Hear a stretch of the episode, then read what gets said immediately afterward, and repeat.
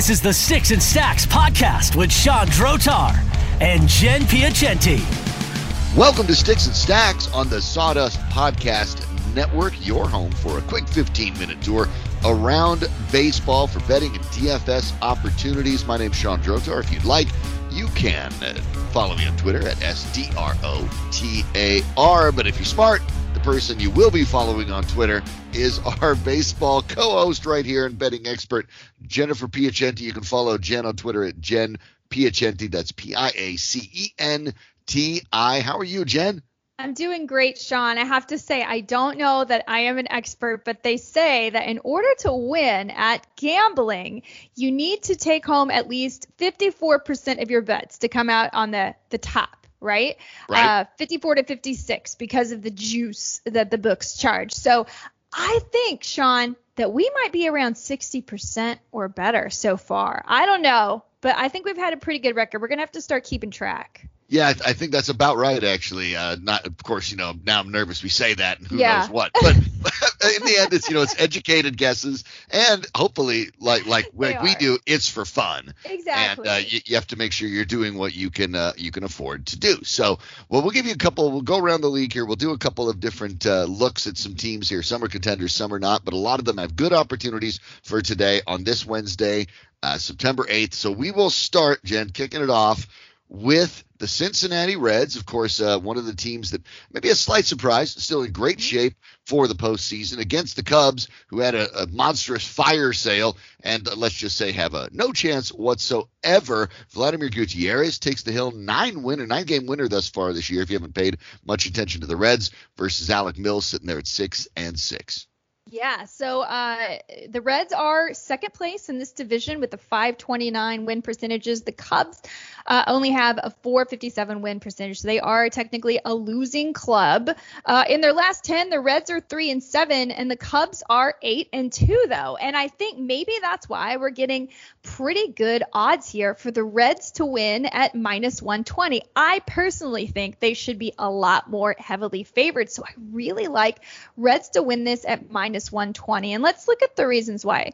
First of all, Cincinnati has put up the third most runs since August 1st with 178. Chicago, by comparison, the 16th most runs, 156. Now we have two pitchers, as you mentioned. Vlad Gutierrez, is actually a really good pitcher this year, nine wins on the season.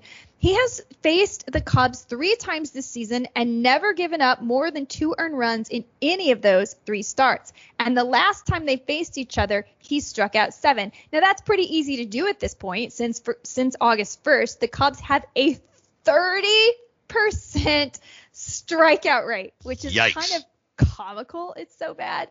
Um, but then you look at the other side of this and you see the Cubs have Alec Mills on the bump. Well, Alec Mills has an 84% contact rate. That's bonkers, y'all. That's the 10th highest amongst pitchers with 50 innings pitched. And as far as starters go, that's the worst. Uh, 84%. So I'm pretty sure that the Reds are going to be able to put up some offense tonight. I like Vlad Gutierrez as a DFS play. He's only 8,300, and I think he can give you a decent start so that you can afford some of the bigger bats. And of course, I like Joey Votto. I love Jonathan India, but the big value play that I absolutely love tonight is Tyler Naquin, who's only 2,900 on FanDuel. He absolutely punishes righties anytime he's facing a righty. You got to get him in your lineups. He also steals sometimes. But since August 1st, Naquin is batting 400 with six homers versus right-handed pitching, and on the season he has 18 homers off righties. So again, to recap. I like the Reds to win this. I think minus 120 is really good odds, and I like to play it for DFS. Yeah, I, I love that for a, a team that is a lot better. I mean, it's we're talking a lot Mhm. better. The Reds are Yeah. eight over 500. The Cubs are 12 under 500. To have it be, uh, you know, so low for for the Reds doesn't make a lot of sense, especially since they have the advantage in the pitching matchup too. He's definitely not cheap for DFS, so I'm not, I wouldn't go there. But I'm looking for one of those player props to, to get a hit or to get two double two bases. I don't yet love the home run the one, even though obviously he's having a good year slugging. But obviously, when you're talking about a pitcher with an 80 plus contact rate in Alec Mills, Give me the guy with the best batting average on Cincinnati, and that's Nick Castellanos. Uh, 320 on the year, 374 uh, on base percentage. If you're talking about a guy that is primed to get a hit tonight or a couple different bases, uh, that's my guy. Castellanos is the person I'll be looking at a player prop for.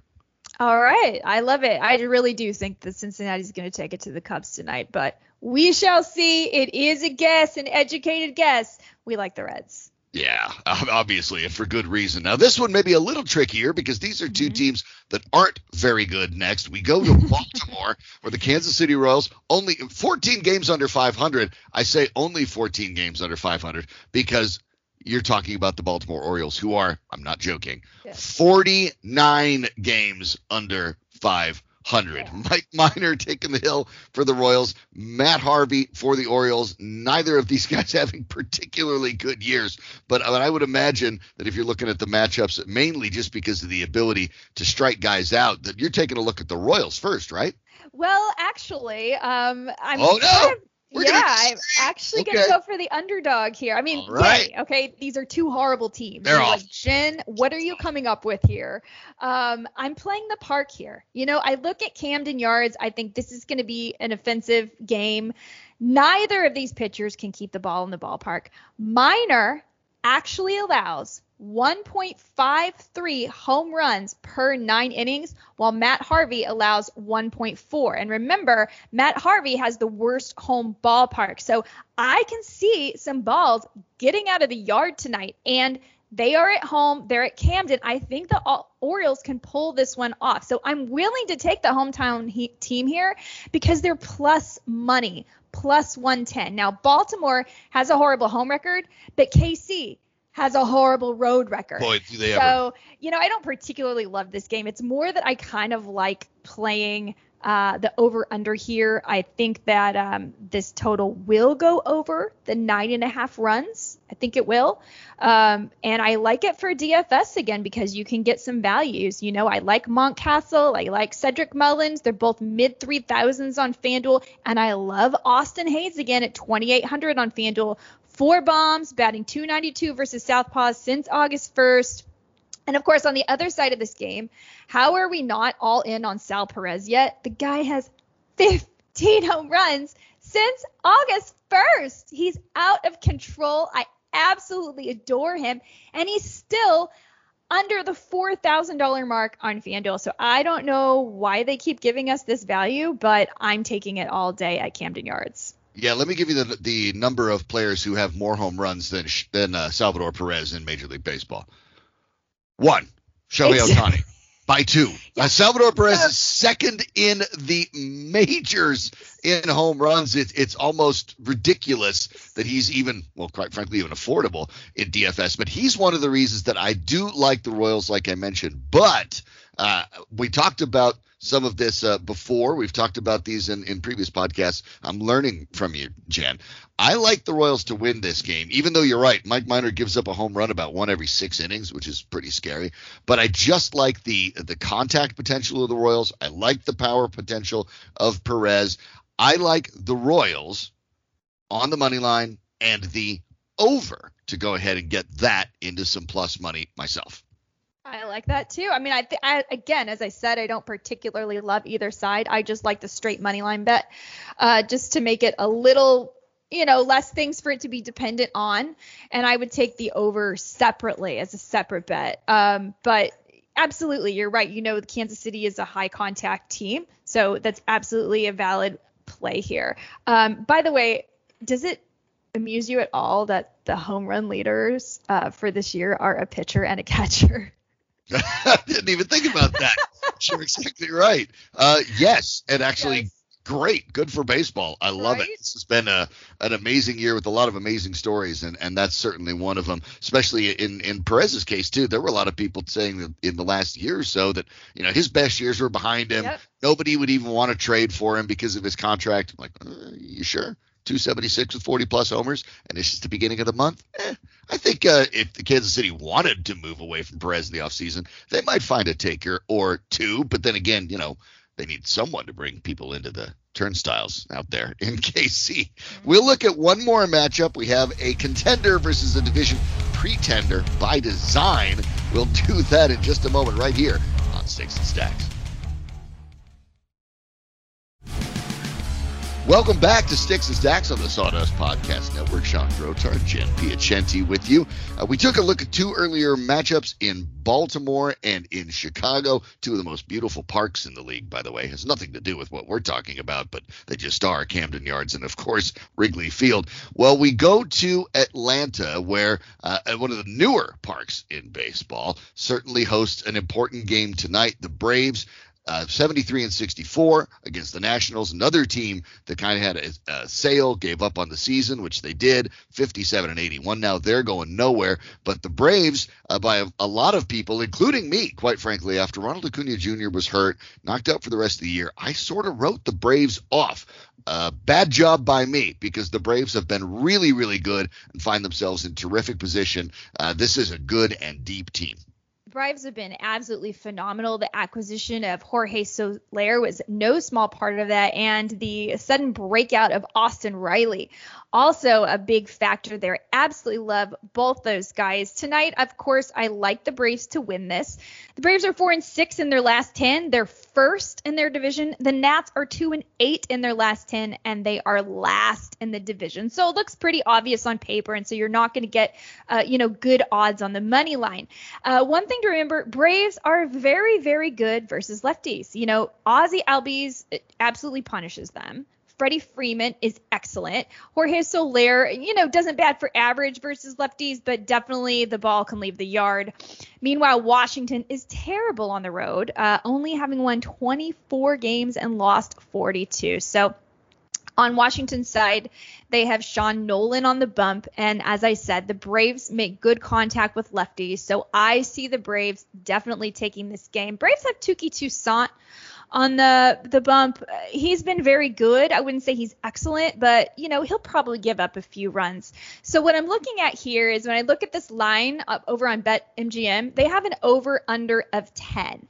And one thing I've learned from sports betting over the last few years is Vegas is usually really really close on these. So if I know I like the Braves to win, I like to make a parlay here that turns it into plus money. So my parlay here is Braves to win and over seven and a half total runs scored, which turns us into plus 110. A little bit of plus money for you. Let the other guy uh, betting for the other side play the, pay the vig there. So uh, Braves and over seven and a half for plus 110 is how I'm rolling. I feel comfortable with that seven and a half number because the books have the game at a total of 10 let me give you, of course, he's not a name that's unfamiliar, but on the Washington side, that's interesting, of course, that is Juan Soto. Juan Soto has uh, not exactly been uh, letting the season just go by the wayside, not only since the month began in, in that last week, uh, he's hitting 364, but get this, since the 25th of August. So it's not a, an enormous sample size, but given the number, you'll be shocked. He has a 17 to 3 walk to strikeout ratio. Three. So, I mean, th- this is in today's baseball, at, at, any point, 17 walks to three strikeouts is ludicrous. In today's baseball, it is borderline superhuman. So, if you're talking about someone with, a, with an opportunity to get an X number of total bases, especially because uh, Soto is getting on at such a high clip, his, his on base percentage in that span is over five hundred. So if you're looking for one of those player props to have him get a certain number of bases, uh, even though he's also getting the hits as well, but the ones for the bases, I'm definitely looking at because this is a guy that is seeing the ball better than anybody in baseball over the last two weeks. And remember, by the way, Juan Soto is 22, so he's only going to get better. Uh, so I'm, I'm, with you. I mean, I, obviously, I, I think the the Braves are the better team. I think the Braves are going to win, but it does not mean that the uh, Nationals are completely bereft of weapons. They definitely aren't. Juan Soto has been one of the hottest players in baseball, and hopefully somehow uh, making good on his top three fantasy pick. I know he went there in most leagues this year. There's actually a bet, of course, you could, if you wanted to, sprinkle five dollars on it. Soto to hit a home run, plus 375. Ozzie Albies to steal a base, plus 475. If you guys ever like to take those long shots, if you really are just a casual gambler, those are a couple really good bets that are over there at BetMGM. Yeah, I really like the Albies to, to mm-hmm. steal because that's yep. a little more in, in the player's control than it is necessarily the the home run. But yeah, of course you're going to pick home runs. Pick about the guy who's not swinging and missing. that's always yeah. pretty good odds too. So let's quickly recap what we looked at here, Jen. Let's start real quick with your favorite bets: Cincinnati and the Cubs. Cincinnati and the Cubs. I just like the Reds on the money line to win at minus 120, and I love a value Tyler Naquin on DFS tonight at 2900. All right, the Royals out in Baltimore. Royals, I'm actually going to take uh, the over on this run total of nine and a half.